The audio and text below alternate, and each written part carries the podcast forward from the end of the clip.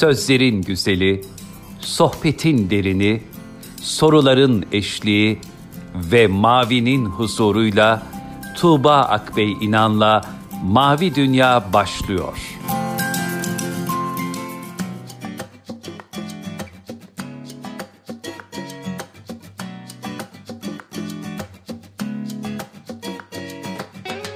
Merhaba sevgili dinleyenler, Tuğba Akbay İnan'la Mavi Dünya'ya hoş geldiniz. Bugün de yine kıymetli bir misafirimiz var. Doktor Altay Cem Meriç bizlerle birlikte olacak. Hoş geldiniz programımıza Altay Bey.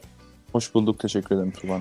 Bugün aslında sizin hikayenizi konuşacağız. Siz hem kendi isminizi taşıyan YouTube'dan hikayenizi paylaşıyorsunuz ama ben istiyorum ki çok fazla insan bu hikayeye de şahitlik etsin.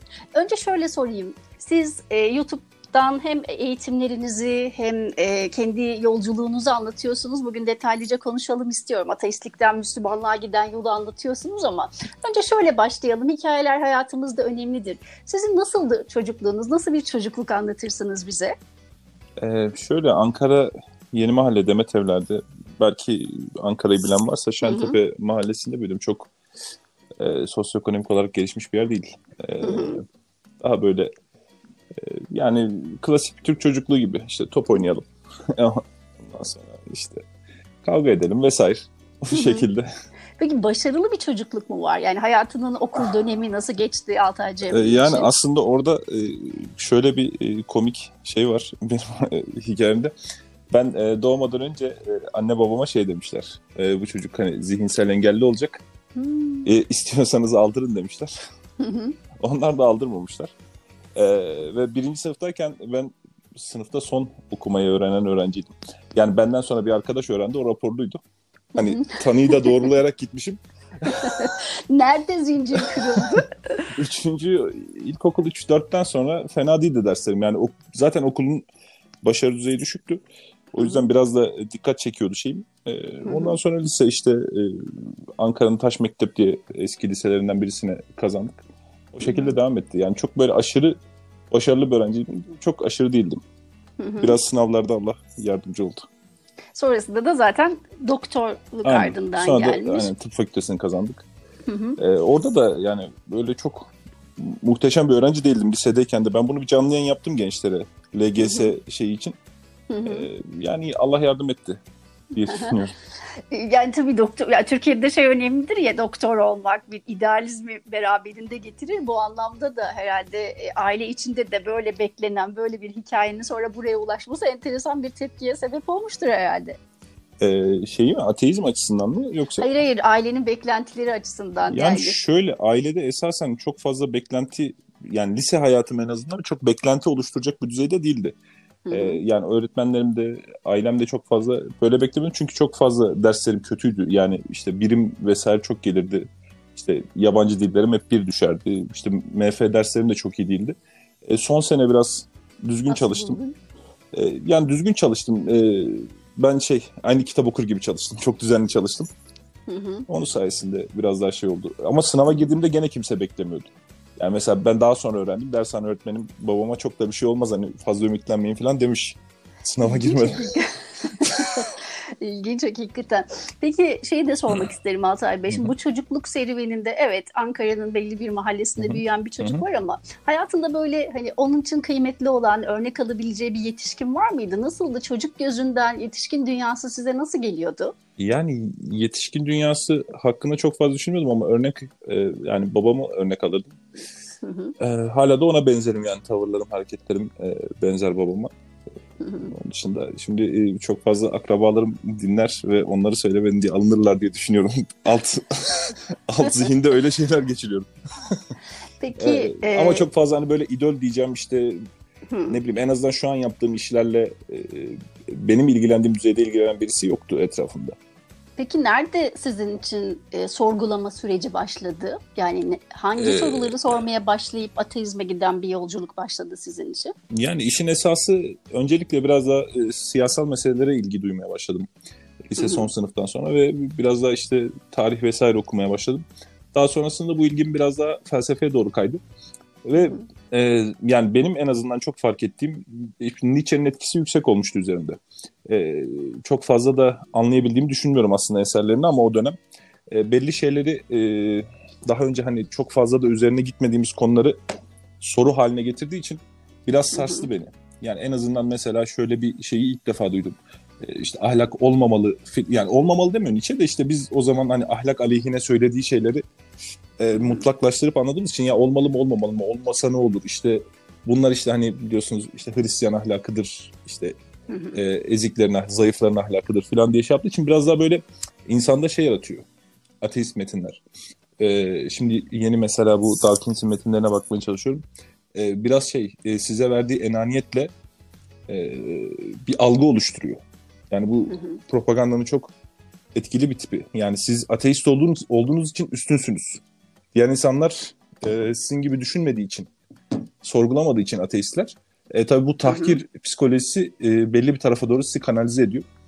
E, biraz daha böyle şeyler sanırım etkili oldu. Şeyi merak ediyorum. Şimdi hani insan e, Müslüman olduğum dediğinde işte bir kelime-i şehadet getiriyor. Bir yolculuğu var. Ve ateist olduğum demenin o son hali nedir? Yani ilanı, ilan edilmiş hali nedir? Ya ilan edilmiş hali... Şöyle, ben esasen ateist olduğum dediğim zaman da hatırlamıyorum. Yani çok ilgi çekici bir şey yok ama sanırım e, zaten böyle ağır ağır kayıyor ya, işte İslami nasları da biliyorsunuz öyle. Yani hafif hafif hafif hafif gidiyorsunuz öbür tarafa doğru. Ama e, zirve noktasında... E, sanırım zaten komple her şeyden vazgeçti. Hatta bence biraz daha düşmanlığa dönüştükten sonra filan insanlar. Hı-hı. Bunu söyleyebilirler en azından Türkiye'deki koşullarda. Çünkü ben çoğu insanın ateist gibi düşündüğünü fakat biraz daha söylemekte zorlandığını da düşünüyorum. Hı-hı. İşin esası. Peki bu dönem anladığım kadarıyla hani YouTube'dan size seyrettiğim Hı-hı. kadarıyla paylaşımlarınızı şey de görüyorum. Yani pek çok insanla tartışıyorsunuz da değil mi o fikirleri? Yani aslında sağlamasını Tabii. yapmak mı? Nedir oradaki amaç? Yani şöyle işin esası. Ben daha öncesinde bundan biraz bahsettim. Şöyle bir durum oluştu bende. Şimdi daha önceden böyle bir geleneğin içinde, İslami geleneğin, yani çok böyle ciddi dindar bir aile yapısının veya sülalenin Hı-hı. içinde büyümedim ama yani kendimi Müslüman olarak tanımlıyordum ve bu şeyler, e, sorular vesaire böyle bir reaksiyoner bir tavır oluşturdu bende. İşte ben e, namaz kılmalıyım filan. E, işte namaz kılmaya başladım ama altı çok boş.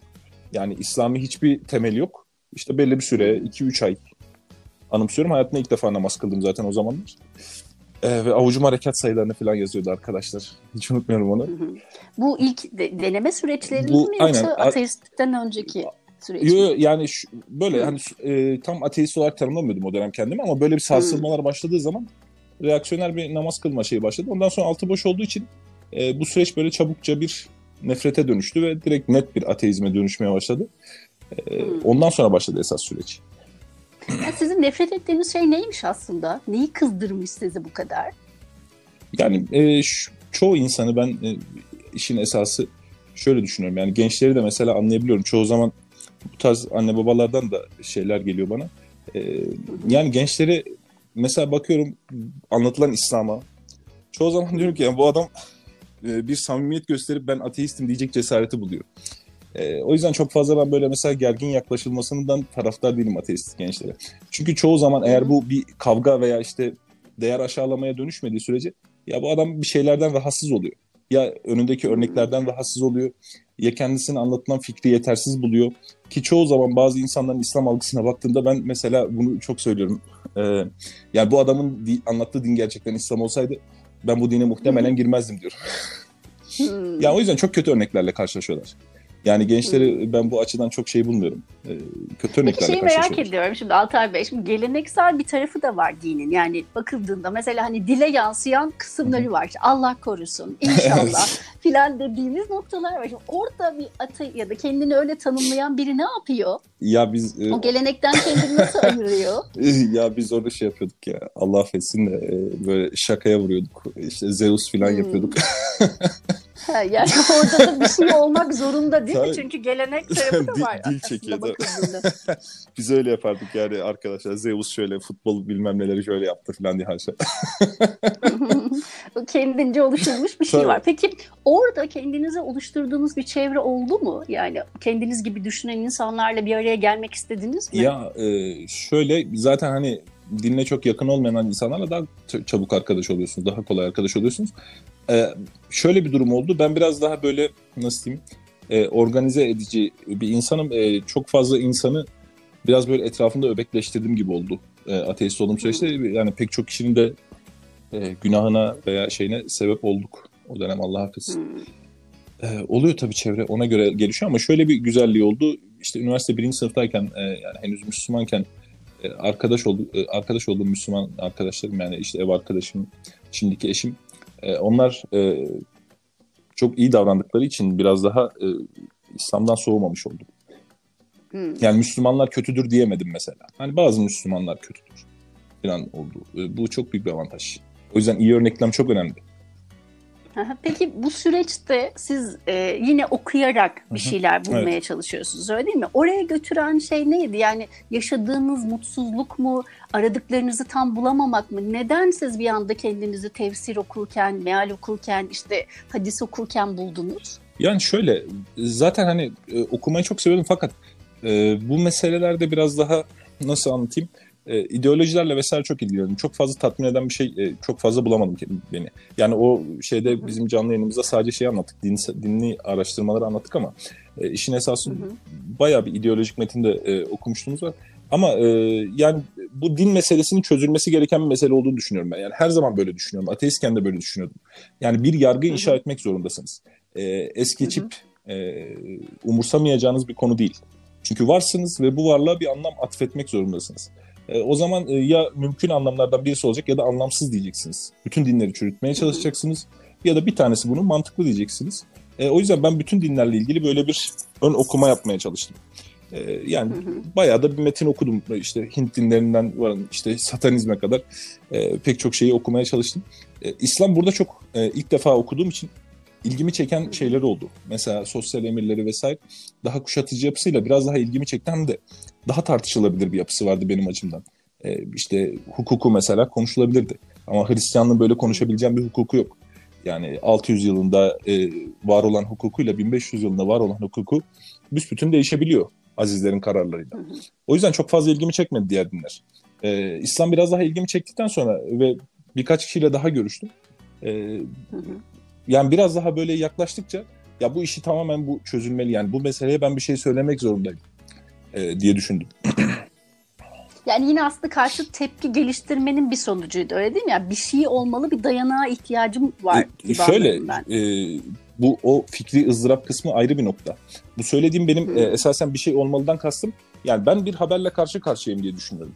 Yani e, Muhammed Aleyhisselam diyor ki ben işte Allah'la konuştum, Allah'ın elçisi benimle konuştu ve böyle böyle bir durum var. Yani ben bu habere bir şey söylemek zorundayım.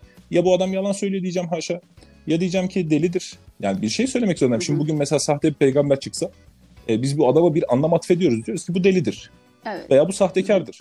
Ya bir şey söylemek zorundayım. Bunun için araştırmalıyım bu haberi. E, biraz daha böyle e, meseleye yaklaşmaya çalıştım. Yani a, bana ne, ne söylüyorsa söylesin gibi, yani neme lazımcı davranmadım. Çoğu konuda da böyle davranmadım.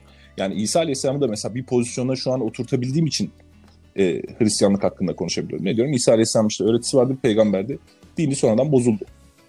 Veya işte bu da işte e, Hint dininin geleneğine itiraz etti, kendi fikirlerini inşa etti vesaire vesaire.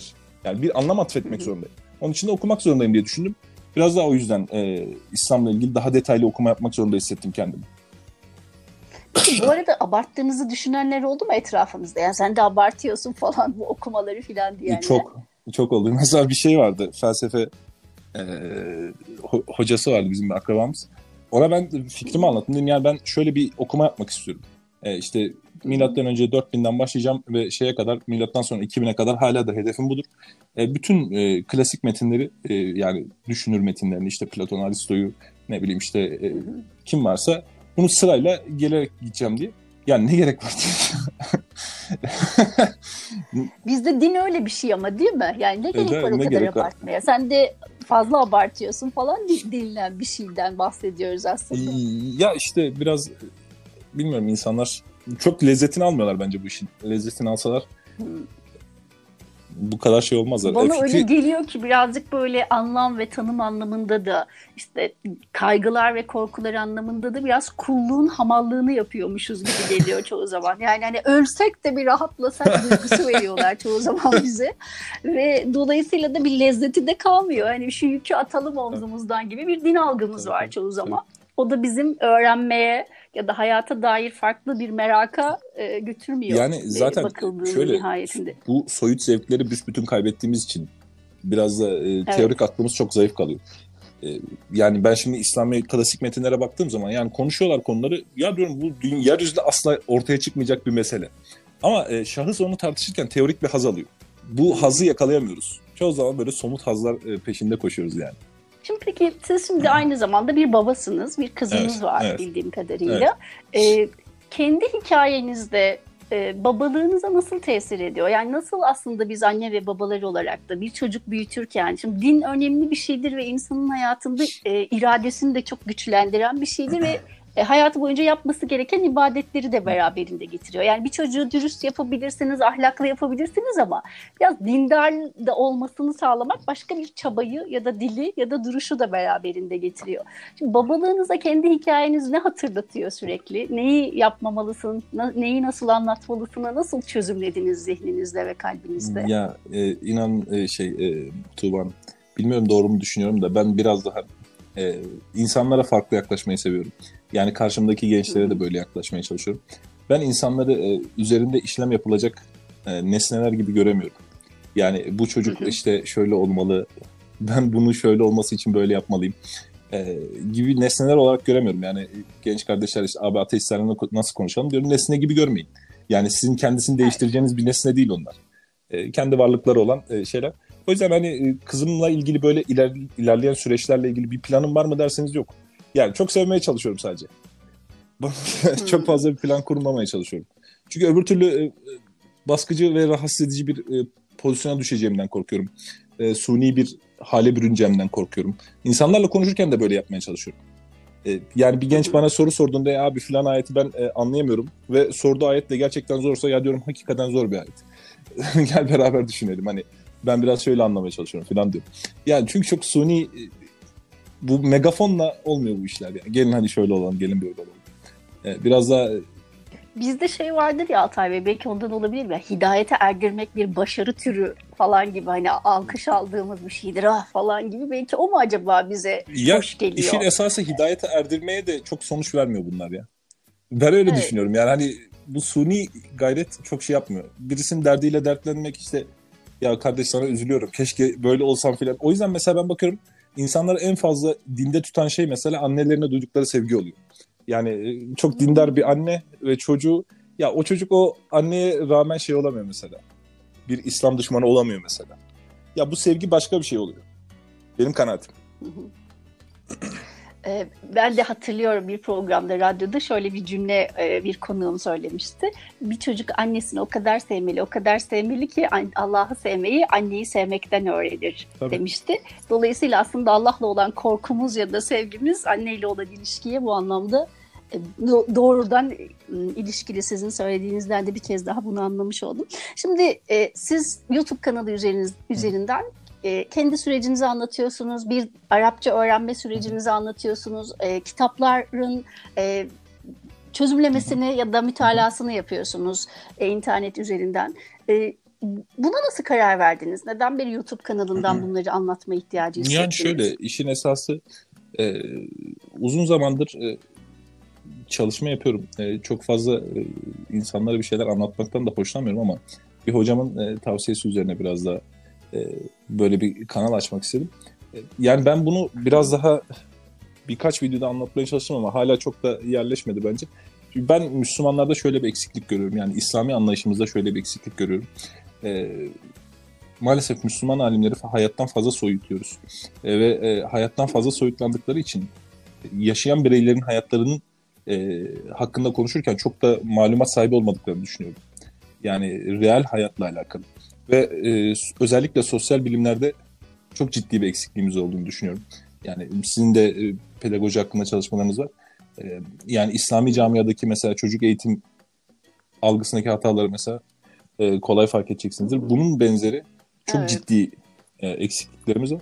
Biraz daha buralara eğilmek istedim ben. Yani e, sosyal branşlarla beraber bu iş nasıl yapılabilir? E, vesaire şeklinde bir düşüncem oldu. Hızlı karar verdik, hızlı uyguladık. Bilemiyorum faydalı mı oluyor, faydasız mı oluyor? İnşallah çok daha fazla kişiye de ulaşırsınız. Evet. Nihayetinde kendi hikayemizi anlatıyoruz. Galiba en samimi olduğumuz alanda burası. Peki e, şimdi gençler tabii size yazıyorlar. E, canlı yayınlar yapıyorsunuz. Orada yazılanlar da var. E, en çok din algısı anlamında, e, dindar insanların ilişkileri anlamında ve onlarla iletişime geçme biçimleri anlamında nerelerde zorlandıklarını ve aslında konuşamadıklarını söylüyorlar. Yani, nasıl bir gözleminiz var? Gençlerle konuştuğunuzda hani biz yetişkinler neyi ders olarak almalıyız aslında? Yani ben e, çok bilemiyorum. Böyle şeylerde çok biliyormuş gibi konuşmaktan hoşlanmıyorum. E, ama gençler sanki sadece gözlem, gençler sanki evet. biraz şeyden hoşlanıyorlar. E, daha fazla samimi olmaktan hoşlanıyorlar. Yani birisinin e, kendileri gibi olmasından çok hoşlanıyorlar benim anladığım kadarıyla. E, şöyle çünkü bizde hani ben mesela şundan çok rahatsız olurdum gençken. Hala hatırlıyorum ve hiç yapmamaya çalışıyorum. Bakın dinleyin, ben biliyorum, ben de size öğreteceğim falan. E, mesela bunu bundan çok rahatsız olurdum. Hala da rahatsız olurum dinlamına. E, çünkü gelin beraber öğrenelim, beraber düşünelim. Siz söylerseniz fikrimizi değiştirelim. Bakın aslında bu çok temel bir İslam metottur. İmam-ı Azam bütün şeylerini böyle yapardı, fetvalarını. E, bildiğiniz üzere bir fetva kurulu vardı. Mesele ortaya atılırdı. Herkes kanaatini söylerdi, tartışırdı. En son İmam-ı Azam söylerdi. Talebeleri bazen kabul eder, bazen etmezdi kanaatini. E, bu çok yaygındır. Hatta en büyük talebeleri en fazla kanaatini reddedenlerdir. E, o yüzden e, yani gençlere bu tarz yaklaşılması belki çok. Hani ben size ders yapıyorum, haberiniz olsun. Dinleyin şimdi. Ben şöyle bir adamım falan. Bu kadar şey öğrendim. Siz de o yüzden benden dinleyeceksiniz. Belki bence en çok bundan rahatsız oluyor olabilirler. Tabii. Zaten siz de özellikle bundan kaçınıyorsunuz. Seyrettiğim şeylerde de bunu görebiliyorum. Peki şimdi yoğun bir okuma sürecine başlıyorsunuz siz. Çünkü insanlara sorduğunuzda e, evet. çok tatmin edici cevaplar evet. alamıyorsunuz bildiğim kadarıyla. Ve okuma sürecine hızlı bir şekilde başlıyorsunuz. E, şimdi bakıldığında sağlıklı bir süreç miymiş? Yoksa sonradan aslında onu daha sistematik bir hale getirdiniz. Ya çok nasıl çok sağlıksızmış. Ben şimdi e, benim kardeşim İlahiyat Fakültesi mezunu. İşte onun kitaplarının çoğunu ben önerdim. Yani ona sürekli söylüyorum, diyorum yani çok şanslısın. Ben o kadar hatalı sıralarla kitap okudum ki. Sen o hataların çoğunu yapmıyorsun. Yani e, çok e, kitap özellikle çok masraf edilen, emek verilen bir iş ve düzgün sırayla okunmadığında gerçekten çok şey oluyor. E, hatalı sonuçlar oluyor. Ben mesela bir sürü yani okuduğum yirmi cilt tefsir var ve bu tefsiri baştan sona tekrar okumam gerektiğini düşünüyorum şu an. Veya şöyle söyleyeyim, bundan altı yedi yıl önce toplamda okuduğum yirmi yedi cilt tefsiri falan şu an tekrar baştan okumaya başladım. E şimdi bu emek boşa mı gitti? Tamamen boşa gitmedi tabii ki ama yüzde yetmiş fayda alabileceğim bir vakitten, çabadan yüzde otuz fayda aldım. E, o yüzden çok da doğru olmuyor birisi şey yapmadan. Şöyle mi acaba hani okuma yazmayı öğrendiğimizde birden kalın ciltli kitap okumamak gibi mi? Yani tabii, tabii, öyle bir tabii, sıralamadan tabii. mı bahsediyorsunuz? Hazmetmek tabii, anlamındaki tabii, bir tabii, sıralama. Tabii ki hazmedemiyorsun. Ya şimdi ben mesela E, biraz teknik kaçabilir ama Fahreddin Razi'nin tefsiri var ve çok meşhur. İşte halk arasında herkes biliyor. Televizyonlarda ilahiyatçılar konuşuyor. Ve herkesin şimdi Fahreddin Razi tefsirine ağzı sulanıyor. Yani ben bu tefsiri okusam işte Razi şöyleymiş, e, bilimsel meselelerde de böyle isabet etmiş vesaire. Ama e, yani ben şu an mesela hala erteliyorum. O tefsiri anlayamam diye düşünüyorum okusam. E, on sekiz yaşında delikanlı abi ben Razi okuyacağım, Razi okuyacağım. E, mesele ben şimdi mesela Kurtubi'nin tefsirini okudum yirmi cilt ve Arapça bilmiyordum. Tefsirin tek özelliği Arapça cahiliye şiirlerinden çok ciddi istinbatlar yapması. E ben şimdi bu tefsiri tekrar okumak zorundayım. Arapça öğrendikten sonra. Büyük bir emek zayiatı. Peki sağlıklı yani kardeşinize önerdiğiniz sıralama nasıl bir zinciri beraberinde getiriyor? Ee, yani biraz daha... Önce neyle başlamalı yani ben aslında? Ben Riyaz-ı Salih'ciyim. Her şekilde Önce onu... bayrak kitabımız. Onunla tabii başlamak. Tabii Riyaz-ı Salih'ciyim. En yani. Sağlıklısı. Ee, ve şimdi İslam metinden aslında şöyle biraz daha ele alınmalı benim kanaatim. Bu e, her branş kendi içinde bir bütünlük arz edecek hı hı. şekilde. Yani e, mesela siyer okuyacaksınız çok hafifinden e, ama peş peşe siyerler değil. Bir siyer, e, bir tane tasavvuf kitabı, e, bir hı hı. tane işte akaid kitabı. Ama bunlar hep hafif. Hafif hafif gitmesi gerekiyor. Çünkü hı hı. çok ağır metinlerin altında çok eziliyor insan. E, hem anlayamıyorsunuz, anlayamadığınız için rahatsız oluyorsunuz. E, bir, e, çoğu zaman anlayamadığınız için insan anlayamadığının düşmanıdır. Ne konuşuyor bunlar falan diyorsunuz. Mesela ben altı yedi yıl önce e, kelam alimlerinin hep boş konuştuğunu sanıyordum. E, şimdi daha yeni yeni e, çok oldukça ciddi meseleler konuştuklarını anlayabiliyorum. Yani dolayısıyla da aslında e, ilim evet bu, buranın çok önemli bir noktası ama onda da bir tabii, metodla tabii. gitmek, bir e, sıralamayla kesinlikle gitmek. Kesinlikle tavsiye verecek birisinin olması doğru. Çok iyi. Şimdi e, ateizm çok güncel bir şey değil Türkiye'de. Daha çok deizm üzerine konuşuluyor ya, size gelen sorular da bazen öyle. Deist oldun mu falan gibi e, sorular soruluyor. Deizm de çok tırnak içinde söylüyorum, hani gençler deizme kayıyorlar gibi çok popüler bir söylem var. Ne kadar doğrudur, bir araştırmayı bir içinde taşır bilmiyorum ama siz nasıl değerlendiriyorsunuz? Yani e, insanlar hani acaba inan Allah yok demek e, birazcık daha sorumluluk isteyen bir şey de o yüzden bir deizm daha kolay geliyor e, acaba yani, diye de düşünmüyor değilim. Siz nasıl değerlendiriyorsunuz? Yani Türkiye'deki bir gencin üzerinden e, konu konuşulursa ben yani ateist olduğum süreçte çok da hani bu işin felsefi boyutunu falan düşünmemiştim. Sadece Müslüman değilim, o zaman ateistim diye düşünmüştüm. Şimdi sanki gençlerin önüne bir seçenek daha koymuşlar gibi. Ben çok gençlerin bu meselelerin anlamlarını kavrayabildiklerini düşünmüyorum. Ee, yani çok esasen e, bu mesele İslam doğru mudur değil midir tartışması gibi yürüyor Türkiye'de. Ee, gençler üzerinden konuşacaksak ama felsefi olarak konuşacaksak e, çok da mesele e, Türkiye'de anlaşılıyor değil benim kanaatim. Hmm. Yani anlaşılmadığı için de bir konumlama seçiyorsak Müslüman aha, değilim o halde ya, deistim gibi değilim, bir yani sonuç ateist var. Olacağım, deist olacağım. Yani deistler hmm. tanrı var diyormuş. Yani çok mantıklı filan. Sizin söylediğiniz gibi işte evreni açıklar filan. Ama yani deizmin e, önermeleri işte yani Voltaire'in deizmi, işte ne bileyim işte Aristo'nun deizmi, e, bunların önermeleri, sonuçları, e, varacakları noktalar konusunda çok da malumat sahibi olduklarını düşünmediğim için e, çok e, ben bu meseleyi Müslüman mıyım değil miyim bağlamında ele alırım. Türkiye'de en azından, Türkiye şartlarında. Hı hı. Ee, ben sizi dinlerken şunu aslında bir, bir kere daha kendi iç dünyamda değerlendirdim. Sizin o kendinizi ateist olarak tanımladığınız dönemde yeniden arayışa sevk eden şey belki yaşadığınız içsel bir tutarsızlıktı. Ee, şu an yaşadığınız şey aslında o tutarlılığı yakalamak evet. galiba değil mi? Yani içsel evet. olarak bir tutarlı insan evet. duruşu olduğu için bunu çok daha sahiplenmiş yani birini bu, görüyorum çok, ben. Hani dinlerken ya da seyrederken. Çok hoş bir tespit oldu benim açımdan yani. En azından biraz şimdi tüylerim e, diken diken oldu. Çünkü ben e, gerçekten e, ateistken e, zor yani zihni açıdan zor bir süreç. Eğer e, belli şeyleri ciddiye alıyorsanız e, yani ben her zaman şöyle düşünüyorum. Bir insanın önce kendisinin kendi sözüne saygı duyması gerekiyor. Yani siz söylediğiniz söze saygı duymadığınız zaman belli bir süre sonra insanlar zaten size saygı duymamaya başlıyorlar. O yüzden ben hep e, ateistken de kendi sözüme saygı duymaya çalıştım ve gerçekten çok fazla hırpalayıcı süreçler yaşıyor insan e, ruhen ve e, zihinsel olarak. Ve tutarlılık o yüzden benim böyle çok takıntılı olduğum bir konu. Bizim gençler kanalda gezerken sürekli bir şeyi eleştirdiğimde hep tutarlılık açısından eleştirdiğim görülür. E, sizin söylediğiniz gibi ben ciddi bir şekilde tutarlı bir öğreti olarak görüyorum İslam'ı. Yani Müslüman olmamdaki en ciddi etkenlerden birisi bu. Yani ve e, tutarsızlık ciddi bir eziyet. Gerçekten kendisine saygı duyan, fikirlerine saygı duyan bir insan için çok ciddi bir eziyet. Yani siz bir şey söylüyorsunuz ve karşınızdaki insan size... Yani ben bunu mesela sık yapmaya çalışırım. Ee, şahıs kurduğu cümlede kendi içinde tutarsızlığa düşüyor. Yani mesela çok klasik bir örnek vereyim. İşte İslam akıl dini değildir, mantık dinidir. Yani bu cümle kendi içinde tutarsızdır mesela. Yani çünkü bu akılla çıkarılmış bir cümledir. Ee, İslami bir önermedir ve akılla çıkarılmıştır. Ama akılla değil mantık şeyle olur, imanla olur diyorum mesela. Yani bu, ben mesela böyle şeylere çok takılırım. Böyle bir şey bana gösterirse ızdırap duyarım yani. E, kendim böyle şey diyenler de var peki Altay Bey. Hani bu kadar çok araştırma yapmak, akılla çözmeye çalışmak yerine işte birazcık da itaatkar ol falan gibi şeyler de çok sık söylenen şeyler. Hani soru sorma bu kadar, ötesine gitme falan gibi şeyler de söyleniyor genelde. Nasıl değerlendiriyorsunuz? Bir korku yani, mu var ardında bu, bu bakışın sizce? Yani şey gibi doğru söylüyorsunuz biraz korkudan kaynaklanıyor gibi ama mesele şu ötesine gidilmeyecek çizgiyi de çizmek için gene bir yere gitmek gerekiyor. Yani nerenin ötesine gitmeyeceğiz orayı da gene belirlememiz gerekiyor akılla. Yani bir yerde diyeceğiz ki tamam bundan sonrası artık imanın noktasıdır. Bundan sonra aklın e, cari olmayacağı bir noktaya geldik.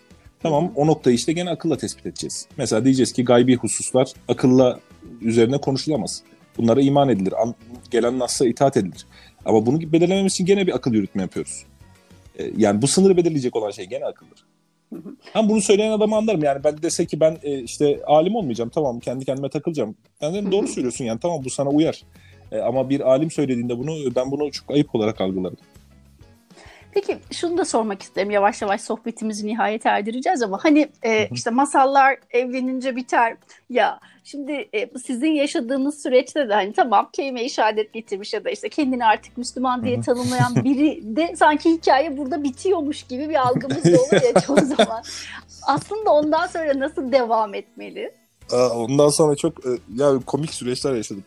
Şimdi E, Müslüman oldum. Zaten hani bu çok şey e, biliyorsunuz e, nefsane olarak problemli bir süreçten çıktığınız için böyle yara bere gibi oluyor ruhunuz sanki. Hiç unutmuyorum ya, o zaman oruç tutmuyorum daha Müslüman olduğumun ilk senesi. Altay niye oruç tutmuyorsun? Ya diyorum ben ilim öğreniyorum. İlim İslam'da çok önemli bir şey.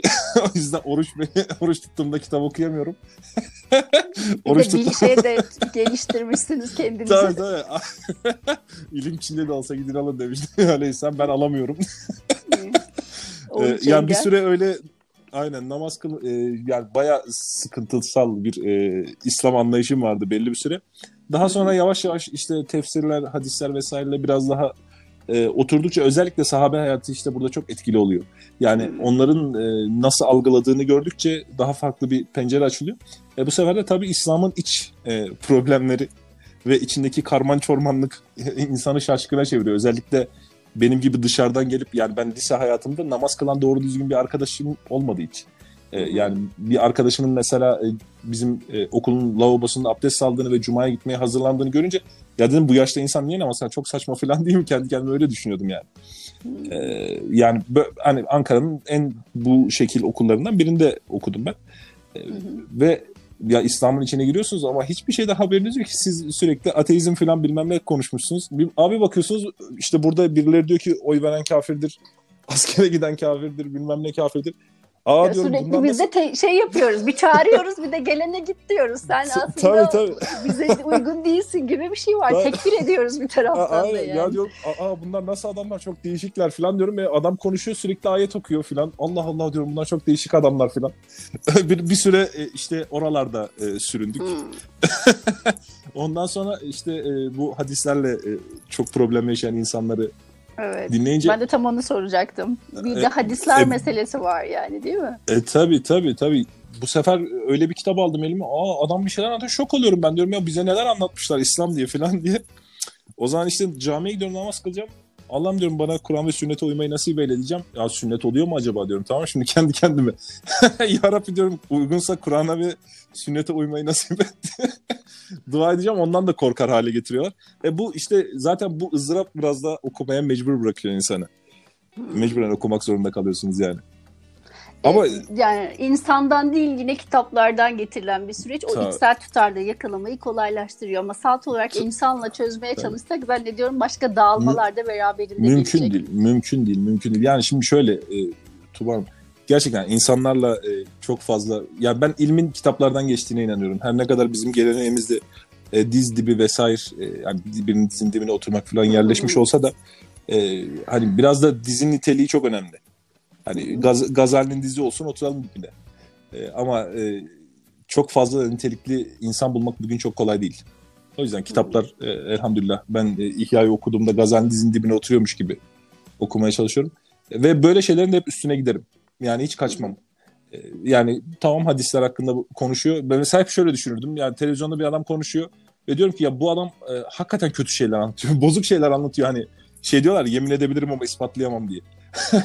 Öyle düşünüyorum ama diyorum ben bu adamın karşısında olsam bu adam beni perişan eder diyorum, tamam mı? O çok şey biliyor. E o zaman ben de öğrenmeliyim. Yani üstüne giderim yani. Profesörü olsa derim ki ya ben bu adam kadar öğrenirim bu işi. O öğrendiyse ben niye öğrenmeyeyim? Peki ilerleyen süreçler açısından yani anladığım kadarıyla evet doktor olarak hayatınıza devam ediyorsunuz ama uğraşmak istediğiniz alan bir parça daha ilimle meşgul olmak anladığım evet. kadarıyla değil mi? Böyle evet, bir hayaliniz evet. var. Ee, ne evet. düşünüyorsunuz ilerleyen süreçlerde? Zihninizde neler var? Yani şöyle bazen insanlar büyük hayaller kurduklarında erken söylemeleri çok doğru olmaz. Benim hayallerim ha. çok büyük işin aslı. Ee, Allah ne nasip eder, ne kadar nasip eder, ne kadar ömür biçer e, bilmiyorum. Ama bazen e, insanın hayallerini erken anlatması çok doğru olmaz. E, ama büyük şeyler düşünüyorum, öyle söyleyeyim. Ben e, yani ben hayatım boyunca gençlere de hep bunu söylüyorum. Hayatım boyunca hep kendime güvendim. Hiçbir zaman mesela benim içime mıymıy bir tevazu oturtamadılar. E, kimdir bu işin e, en büyüğü? Gazali midir? Ben Gazali kadar kelam öğrenmek istiyorum. Yani en ko- en düşük koyduğum hedef budur. Hmm. Ee, yani ben böyle koyarım hedefimi. Ona göre çalışırım. Ee, çünkü hedefi küçük olan büyük iş yapamaz. Yani çok güzel. Bizde genelde o tevazu sanki çok önce gelmeliymiş yok, ve yok. Biz mutlaka onlardan daha aşağıda bir yerde durmalıymışız gibi. İşte zaten ee, es- es- esasen bu yüzden ilim öğrenemiyoruz. Evet. Yani bizim gençlerimiz bu yüzden. Yani bir insanı bir okula alırsanız ve derseniz ki sen hiçbir şeysin. e, sadece bu adamları okuyacaksın ve bu adamların sözlerini anlamak için tekrarlayacaksın. O adam ilim öğrenemez zaten. Yani sen onun zihnini zaten kotalıyorsun, duvarlıyorsun sürekli. E, yani ben mesela Gazali'nin hiç de böyle çok bizim e, ilim geleneğimizin içinde olduğu gibi mütevazı bir adam olarak görmüyorum. Mesela Cessas'ı da öyle görmüyorum. E, bu adamlar gerçekten ben biliyorum ve ben bu işten anlarım diyen adamlar. Metinlerinin ruhuna dokunduğunuz zaman e, hep bunu görürsünüz. Yani muhakkikler böyle düşünür dediğinde kendisi hep o muhakkiklerin içindedir mesela. Tahkik eden alimlerin içindedir. O yüzden bu fazla tevazu şeydir. İnsanı çok engeller. Gerçek sanırlar diye de bir söz var. Çok teşekkür ederiz programımıza katıldığınız ben için. Hem hikayenizi paylaştığınız için hem de inşallah bundan sonraki süreçlere şahit kılarsınız yaptığınız programlarla da. YouTube'da kendi isminizde bir sayfanız olduğunu evet. da hatırlatalım değil mi? Evet, evet, Altay evet. Cem Meriç olarak aratırlarsa bulabileceklerini de söyleyeyim. Son olarak eklemek istediğiniz bir şey var mıdır? Aa, çok teşekkür ederim Tuğba Hanım. Ee, çok keyifli bir şey oldu. Ben de çok teşekkür ederim. Kolaylıklar diliyorum. Hayırlı günler. Sevgili dinleyenler, bugün programımızda Doktor Altay Cem Meriç bizlerle birlikteydi. Kendi hikayesini paylaştı. Aslında hepimizin hikayelerinden kendi hikayemize giden bir yol olduğunu her defasında altını çiziyorum. Çünkü biz aslında başkaları için ötekiyiz. Belki de bizim vesilemizle insanlar ön yargılarını kıracaklar ya da bizim yüzümüzden ön yargıya sahip olabilecekler. Bir başkasının öteki olduğumuz sürece hikayelerimize etki ettiğimizi de biliyor olma sorumluluğu da galiba bu işin paketleri arasında, kulluk dediğimiz programın paketleri arasında. Bugün Altay Bey ateistlikten Müslümanlığa giden sürecini anlattı. İlimle iştigal ettiği durumları anlattı. Yaşadığı ironik halleri anlattı. İnşallah onun hikayesinden kendi hikayemizi hem gençler adına hem de kendimiz adına paylarımızı almışızdır diye düşünüyorum. Instagram'dan Tuğba Akbay İnan'ı ekleyerek programımıza dair bütün fikirlerinizi ve geri bildirimlerinizi iletebileceğinizi hatırlatarak programı nihayete erdiriyorum. Bir sonraki programda görüşünceye dek hepinizi Allah'a emanet ediyoruz efendim. Hoşçakalın.